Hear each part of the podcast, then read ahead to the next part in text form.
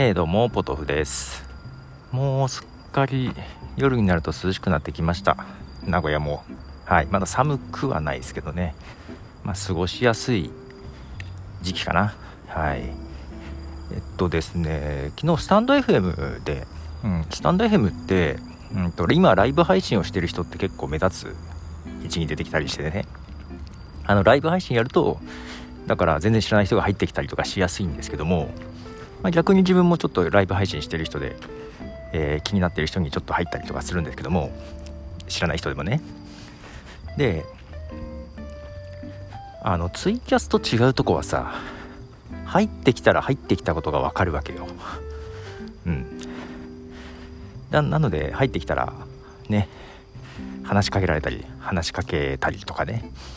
するんですけどもツイキャスはね結構バレずに見れる？まそれがいいのか悪いのかなんですけど一方ダベルっていうやつはね入ったのも分かるし出るのも分かるんですよ。あ出てったっていうのもね。通知音とともに入ってきたら 鳴って出る時も鳴ってみたいな感じなんでそれはそれでね入ったら出にくいから逆に入りにくいんですね。でスタンド F は入りやすいし出やすい。こっそり。こっそりってほどでもないんですけど。うん。で昨日なんかポッドキャストのことを話してる人がさスタンド FM でいてライブで。入ったらあのなんかでね多分どっかでやり取りがあってフォローはしてたんですよ。そしたらあのアッポトフさんっていう感じで気づいてくれてえー、どうもね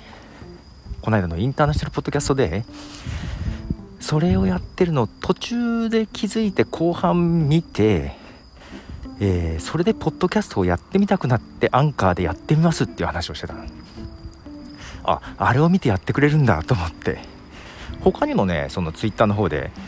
そのインターナショナルポッドキャストデーの話を聞いたらやってみたくなったっていう人がいてさ。あそうなんだと思って。一方さポッドキャストやってる人でスタンド FM もやってくれるっていう人もちょっと増えててなんかね相互乗り入れみたいな感じが どっちかがサブサブな感じかもしれないですけど両方ともやってみるっていう人がちょっと増えててなんかもちろんね向き不向きがあるからねずっと両方続けてもらいたいっていうわけではないんだけど、うん、最終的にどっちかになっちゃう可能性はあるけどね、うん、けどそういう総合的にね乗り入れそして両方とも聞くみたいなことは望ましいですよね。で今ちょっと考えてるのはスタンド FM とポッドキャスト。以外な ところもちょっと今考えていて、まあ、うまく相互乗り入れがくねできないかなと思っているものがありますよ、うん、まあねうまくいくかどうかですけども。まああとラジオトークはもう半分ポッドキャストだもんね。うん。あとスプーンで入ってポッドキャストになってきたっていう人もいるしまあいろんな人がいるよね。まあ、ある意味スタンド FM はやりやすい初心者に優しい作りにはなってるかなと。でだ誰が言ってたのかな？ポッドキャストってなんかちゃんと作り込まれたなんか洗練された感じがあるんですって。もう自分のアンカーとかはさスタンド FM と変わらないただ喋るだけのやつだから。ねそんなことないけど確かにねものによってはしっかり作り込んであるものも確かに多いっちゃ多いんだよ。うん。である意味スタンド FM じゃできない？できなかったか。